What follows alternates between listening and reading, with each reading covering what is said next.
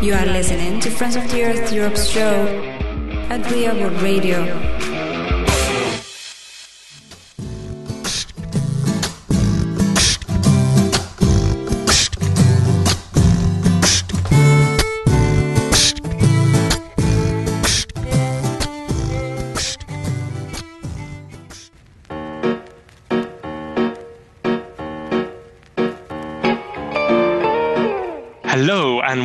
To Real World Radio Europe, a show bringing together what's going on in the over 30 national member groups of Friends of the Earth Europe. We're the European branch of the world's largest grassroots environmental and social justice network, Friends of the Earth International. I'm Robbie in the Friends of the Earth Europe communications team.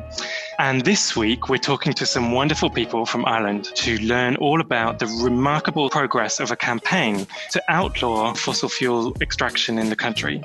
If successful, it would make Ireland the fourth country in the world to ban fossil fuel exploration. On the line, we have Aideen O'Doherty, who is from Not Here, Not Anywhere, an activist group who's been campaigning for the climate emergency bill. Aideen, hi, welcome. Hi, thank you. Thanks for having me.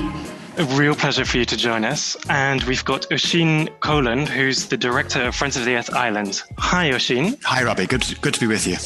So, for people who've never heard anything about it, who are not in Ireland, can you tell us a bit about the climate emergency bill? What's being proposed? What is the ban?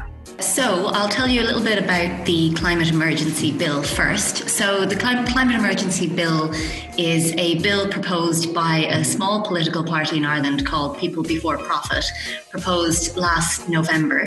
And uh, the bill is to ban the issuing of any future licenses for offshore oil and gas exploration in Ireland. So, yeah, it was proposed by People Before Profit last November. And uh, we in Not Here, Not Anywhere, the organisation I'm part of, have been campaigning for that bill since. Uh, it has passed the first and second stages in the Dáil. The most important of these was the second stage, where which required uh, our TDs, so our members of parliament, to vote on whether the bill would go to the next stage or not. Uh, it passed through that stage in February.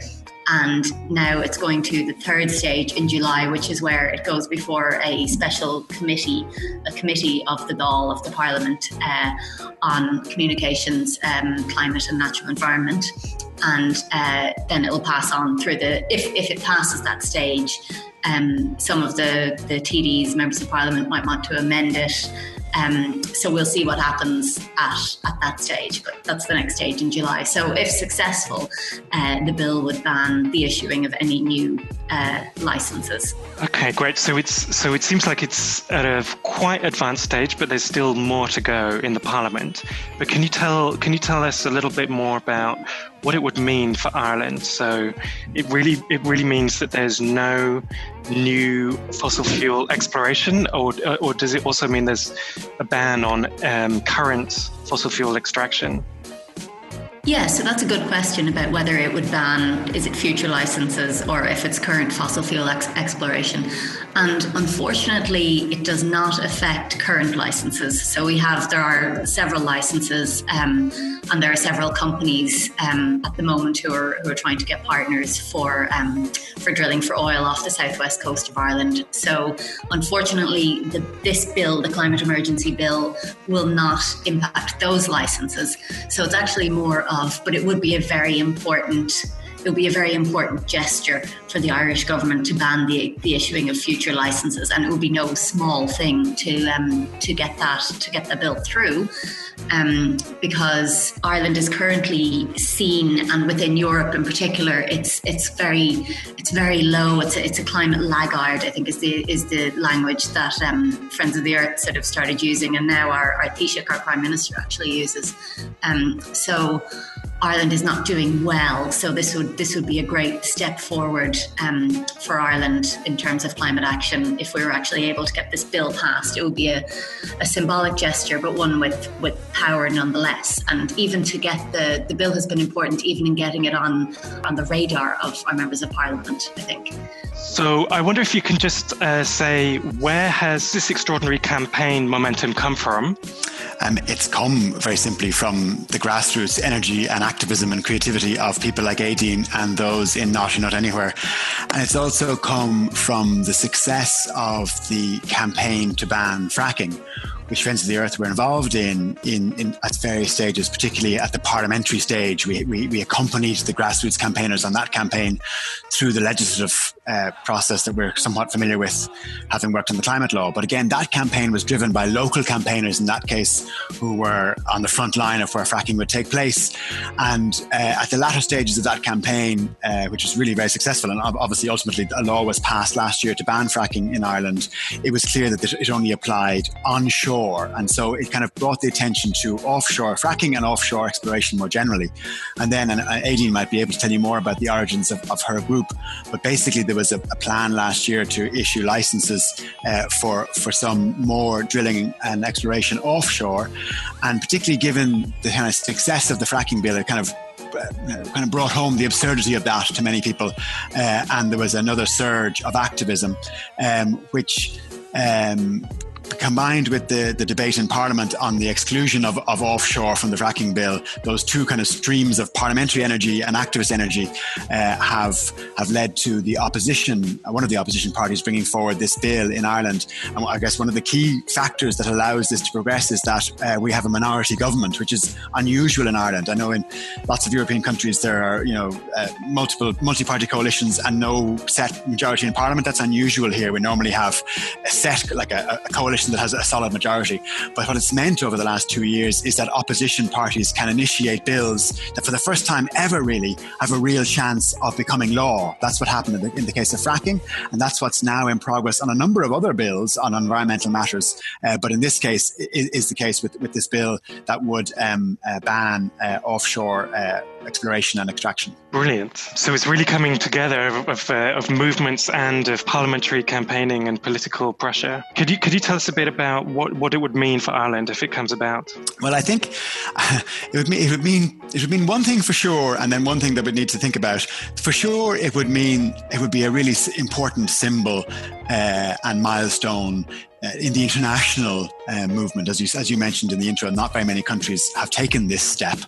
Uh, so for Ireland to do it as a Western European country uh, with a significant offshore territory, if, if, not necessarily significant offshore reserves, we have Ireland is an island on the on the uh, west of, the, of Europe. We have we have a, a, lot of offshore area, so it would be it would be significant for us to say to forswear any further exploration or searching or extraction of of fossil fuels. Um, so that would be a really really positive signal to the world about the way things are going. The other thing I'd say for Ireland is is we need to be careful how how our how our political elected leaders might interpret that because there's a danger they'd say so therefore we are climate leaders aren't we? And of course the reality is climate Ireland is very much a climate laggard. Our actual emissions on our on our territory now uh, are very bad. We're one of only a few countries that's going to miss our EU targets for 2020 and of those handful the only one where emissions are still rising. They're still above 1990. We have very bad planning with regard to emissions in, for the future. Very, very little is happening to reduce emissions. So the, the, we want to win this campaign absolutely for, for, the, for its broader contribution to the international climate justice movement. But we want to be careful then that our, our politicians don't sort of say, tick that. Well, that's climate ticked for this year anyway. We can talk about it again next year because really we need to then uh, say, well, if we're going to be so good uh, in terms of our future extraction, we need to think about our own emissions now as well. Because just to be clear about one thing, it wouldn't be the end of all extraction in Ireland. We currently industrially harvest peat of all things, for God's sake, and burn it in in in um, in electricity stations, three electricity stations, producing just 9% of our electricity, but over 20% of our climate pollution from electricity generation in Ireland. So you know, it's, it's like ripping up the Amazon to put it into electricity generators in, in Brazil. Even Brazil don't do that. So uh, we're still indulging in climate madness in Ireland on the one hand, and yet this activist and parliamentary energy has led to potential sort of pioneering uh, advances somewhere else. Fascinating, really exciting. So, Aideen, can you tell us a bit about your organization, Not Here, Not Anywhere, and who, who's involved in this grassroots movement and how's it come about, and how did it get involved in the campaign for this emergency bill? Sure. So, as Oisín was saying, um, Not Here, Not Anywhere uh, started last summer, uh, and it kind of grew out of a a frustration and an anger uh, that um, this company, an Irish company, Providence Resources, uh, was starting exploratory drilling off the, the southwest coast in a marine life rich area, uh, an area with local fishing communities, um, a lot of tourism in the area. And we just it was it was started by a group of environmental activists who felt that demand fracking onshore and then to to immediately start drilling for oil offshore was just sort of there was was staggering hypocrisy. And the name of our group, Not Here, Not Anywhere, um, is because we oppose uh, fossil fuel extraction, exploration, and infrastructure both here in Ireland, so um, in the south off the southwest coast where the drilling was proposed. Um, uh, off the east coast, where they're talking about doing drilling off the coast of Dublin here. And also, we oppose the importation of, uh, say, fracked gas from elsewhere. So there is talk of uh, liquefied natural gas LNG terminals being built. Um, again, in the southwest coast of Ireland, uh, to import fracked gas from elsewhere. And so that's where the Not Here, Not Anywhere name came from. Um, and with the climate emergency bill, it it aligned directly with our with our aims to ban the issuing of any new licenses. So it was the perfect thing for us to, to campaign on. So I wonder if you can tell us a bit now about the tactics that you in Not Here Not Anywhere have used. So, thinking about the tactics that we used, in particular when we were lobbying for the climate emergency bill, and um, in a wider sense as a as an organisation, I think the the first thing that we did in terms of the climate emergency bill was make sure our message was very clear. So we we decided that we would that we would sort of campaign on the basis of three points: the impact of oil and gas exploration on marine health, the impact on local communities, and um, and the the economic sort of folly of doing it that it didn't, that it didn't make economic sense. Um, so we very much targeted our campaign. That's another thing we did is, is target specific uh, specific members of parliament and specific parties. Tried to think like them. So, for instance, we were targeting. Um, Fianna Fáil, which is kind of the right, centre right party, one of the, the main parties who are in opposition at the moment. And we, when we were talking to them, we emphasised the economic aspects of, of oil and gas extraction, that it's it's not profitable to to extract in Ireland. There's very been very few commercial discoveries. So those are some of the, the tactics that we used and thinking about liaising with the other groups, one thing we also did was was start early. I remember the, the bill was announced in, in November. It went through the first stage of the Dáil, and uh, straight after that, we met with other groups. We met with Friends of the Earth through Stop Climate Chaos um, and liaised with the other environmental groups like that. And one interesting thing that we did was that we talked with Stop Climate Chaos about this, keeping Not Here, Not Anywhere separate. So we were a separate voice, a new voice um, in the debate, and, and that kind of gave it extra power. Fantastic. And, and I wonder if I can put the same question to you, Oisin. Yes, for sure. I, I think it's a, it's evolving, and it's certainly also, or at least my understanding and um, and thinking on, on Friends of the Earth's role has evolved over time. Um, because I think I might have traditionally thought the grassroots activists would be great at organizing um, very legitimate concerns, whether it's locally in in uh, in Leitrim around fracking, or whether it's sort of activists, not all, not only young, but potentially young activists uh, who see their future being mortgaged uh, to fossil fuels, and that they would do that, and we might be the issue experts, and we might be the parliamentary experts.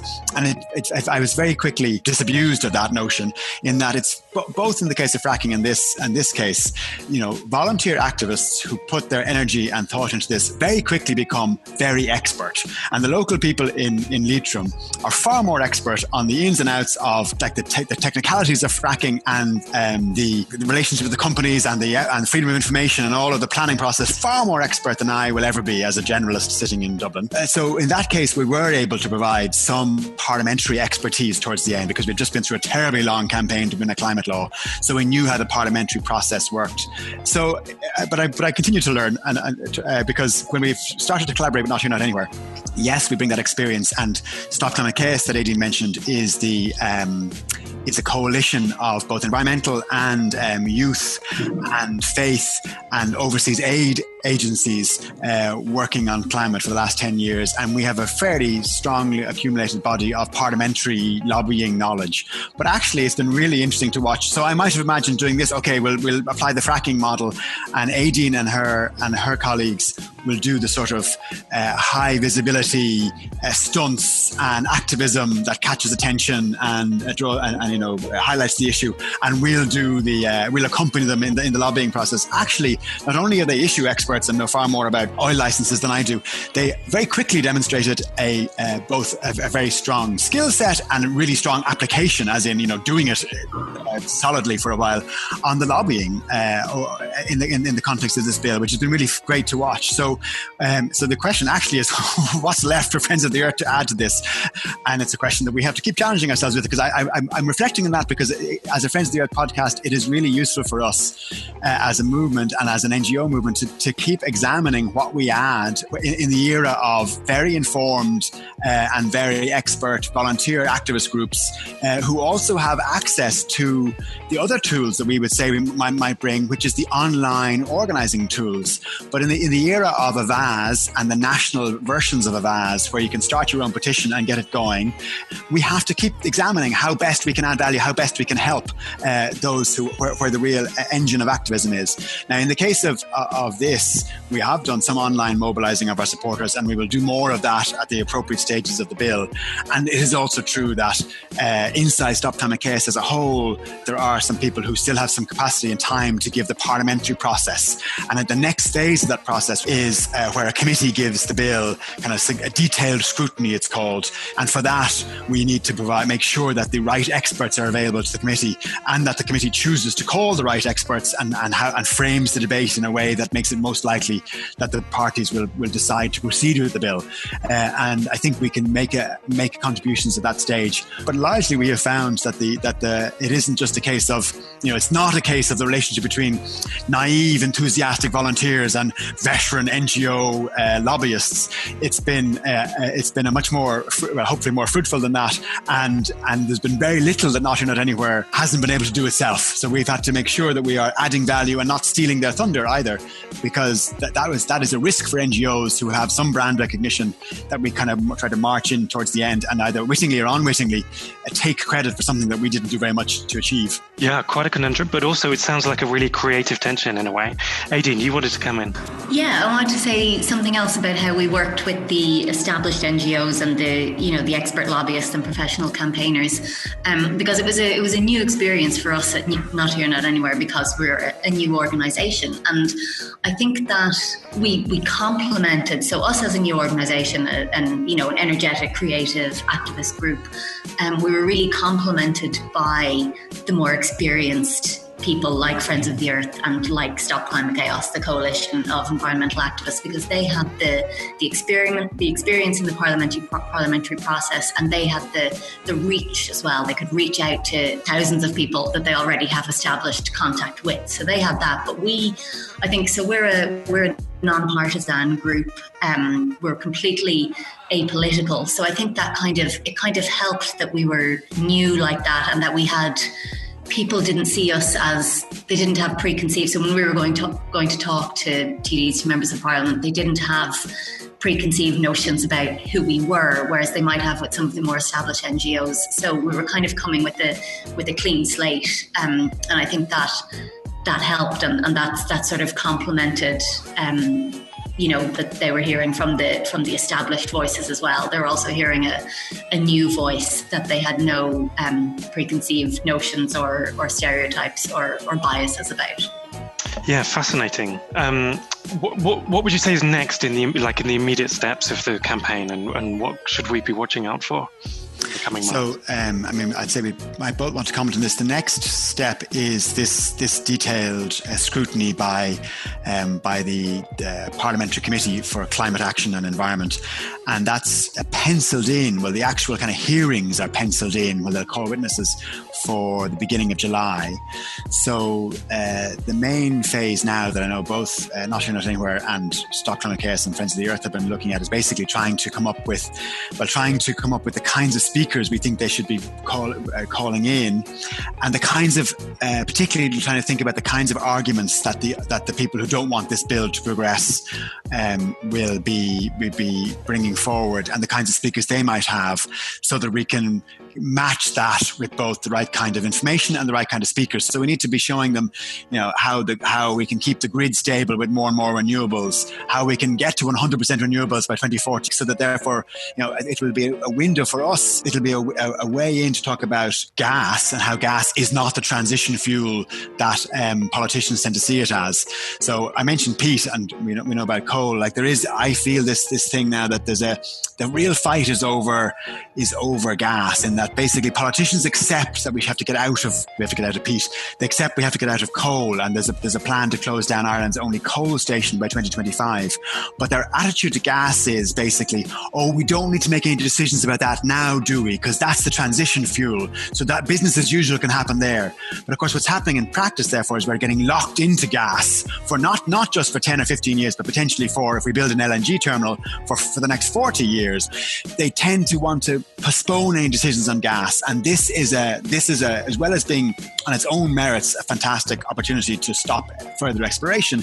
It's it's it is a really positive uh, um, opportunity to educate members of parliament and educate the media and educate decision makers in the context of this bill about why we should be not investing more money in gas and why gas why, why we need to take decisions now to go into energy savings and into renewables and not into gas. So hopefully this will be a platform not just for advancing this particular bill, but for the wider debates about LNG, but also just about our infrastructure as a whole and our investment in renewables and our investment in buildings as a whole. Aideen, I I want to ask you a kind of similar question about, well, you can come in on what, what's next in the campaign if you've, you have something to add, but I wonder kind of beyond that, what happens kind of next after after the end of this campaign and hopefully it'll be kind of really successful what are, what are the plans of not here not anywhere um, in the kind of more longer term future Yes, Not Here Not Anywhere has lots of future plans, both short and long term. So, in the short term, we will obviously be looking at the climate emergency bill in the, the next stage of the Dáil, um, and we'll be raising awareness around that. We have a, a lecture tour happening in. Um, in the mid, middle of June, um, Andy Gheorghiu from Food and Water Watch Europe is coming over uh, to talk in a, a few um, a few cities and towns around Ireland. Uh, that'll be great, and we're potentially thinking about a climate march uh, at the very end of June. This is something we have to talk to various um, stakeholders about. And that would be also raising awareness of the climate emergency bill. Um, and we also we're also thinking about so LNG is obviously high on our list as well, and the the lecture tour. I know Andy's going to talk about that in June.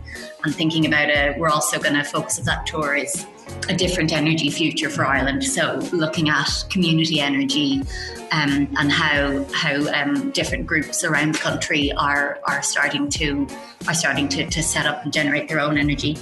Um, and uh, importantly, as well, what we'll be doing over the summer is um, there is uh, there's so there's there's exploration. Uh, Providence Resources, the company that that started um, exploring last year off the southwest coast, they have now got a, a, partnership with a Chinese investor. APEC is the name of the company, and they will be hoping to start drilling, actually drilling for oil next year um, off the coast of Cork in um, in the south of Ireland. So a lot of our a lot of our energy will be taken up with with looking at that and seeing how we can best. Um, best oppose that and ideally we'd like to you know to get in touch with other groups around Europe if they if they have are trying to oppose similar projects um, and there are even other groups called not here not anywhere around Europe so we'd love to link up with them and you know we can all call ourselves not here not anywhere everywhere um, I can't take credit for that. That was one of my fellow group members.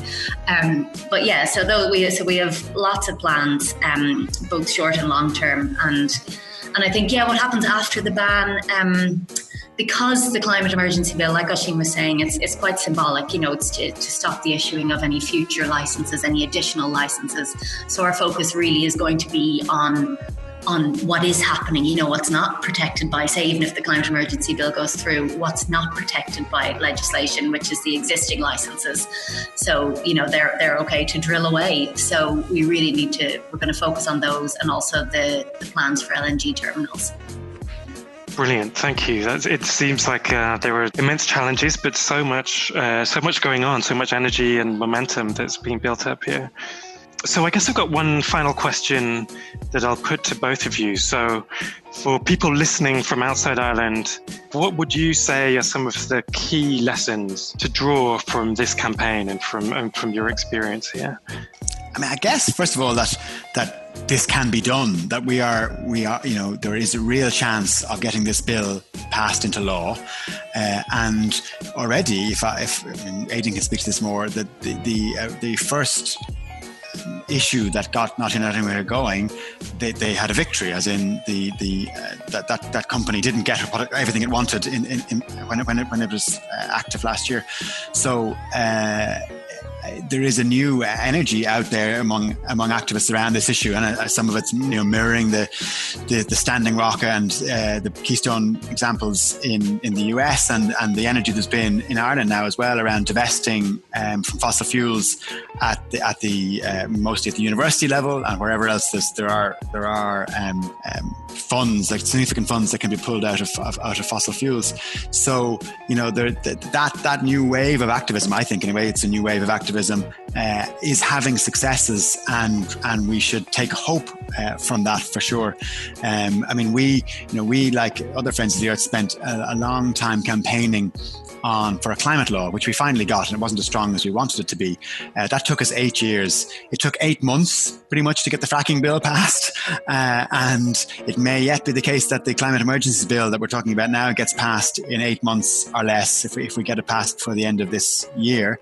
So uh, we've got, for for a variety of reasons, we've got a lot faster, um, and I think it's it's really it's been really positive for us to turn away from the sort of abstract architecture around climate and energy, such as the Paris Agreement itself, and in our case, the National Climate Law, and to be focusing on the tangible stuff that people can relate to much, much easier. So, stopping drilling, stopping fracking, and indeed, not just that, the positive, we're very active on the community energy side, the community power side, uh, looking at the positive things that communities can be involved in themselves in, in taking ownership, literally and metaphorically, of their uh, energy future.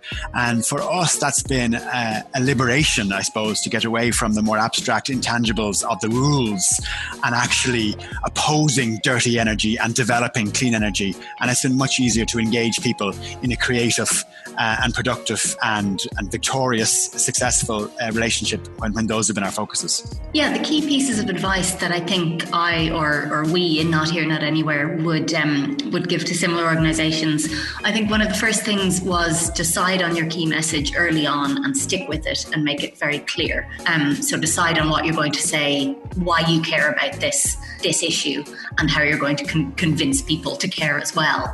Um, I think yeah, decide on that early on, and then that that informs all communications, and, and that makes it easy to kind of coordinate all all your communications, whether it's a press release or whether it's a letter that Friends of the Earth is going to send out to to all its um, everyone on its mailing list, or whether it's you know a, a op-ed submitted to the newspaper. So key message. Um, second thing would be to know who you're going to target, basically. So if it's the opposition party, if it's a minister, I mean, is it is it members of the public that you want to mobilise? Um, so know who you're going to target and and think about what their opposing arguments. I mean, I guess it's simple. It's like the art of war. Know what know what they're going to say. Know how they're going to try and defend themselves. Um, so you can counter attack if you like. And the final piece of advice, which is a, a nice one, is um, celebrate and party. Because like I always think personally that that activism. I mean, activism is you know it's it's voluntary. We're doing this in our spare time. It can be great if you can make it fun, at least for the for the participants, and I think it, it helps in getting other people to join the movement as well. So we had a party after the climate emergency bill passed the second stage in the Dáil, the climate emergency whoop party. But yeah, so we had that party afterwards, and we had you know the TD, the member of parliament who had proposed the the bill. We had her there as well, and um, a couple of people said afterwards that that it was brilliant to get to to actually talk to a politician like that, and you know, and to have just people just people celebrating together. And we really wanted to to do something like that to thank everyone who had who had emailed their emailed their TD or rang their TD because it was it was lovely to see all the people who came out in support of of the bill before it went to that second stage of the Dáil.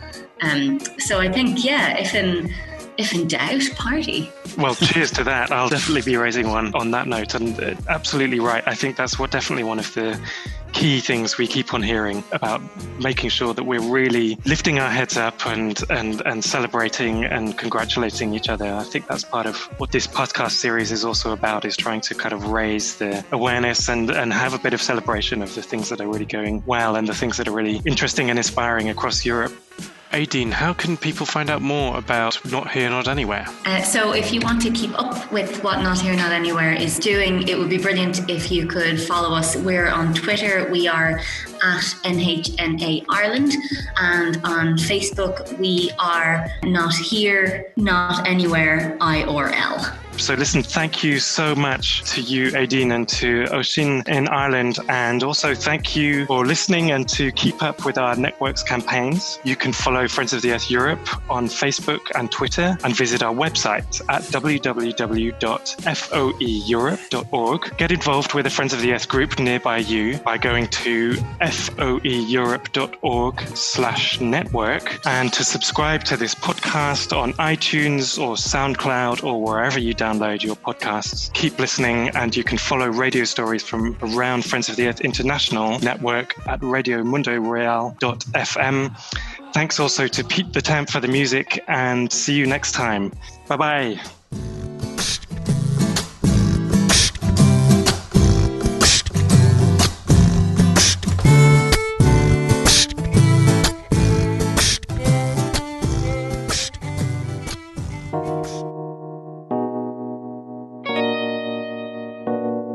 This was Friends of the Earth Europe and Real Radio.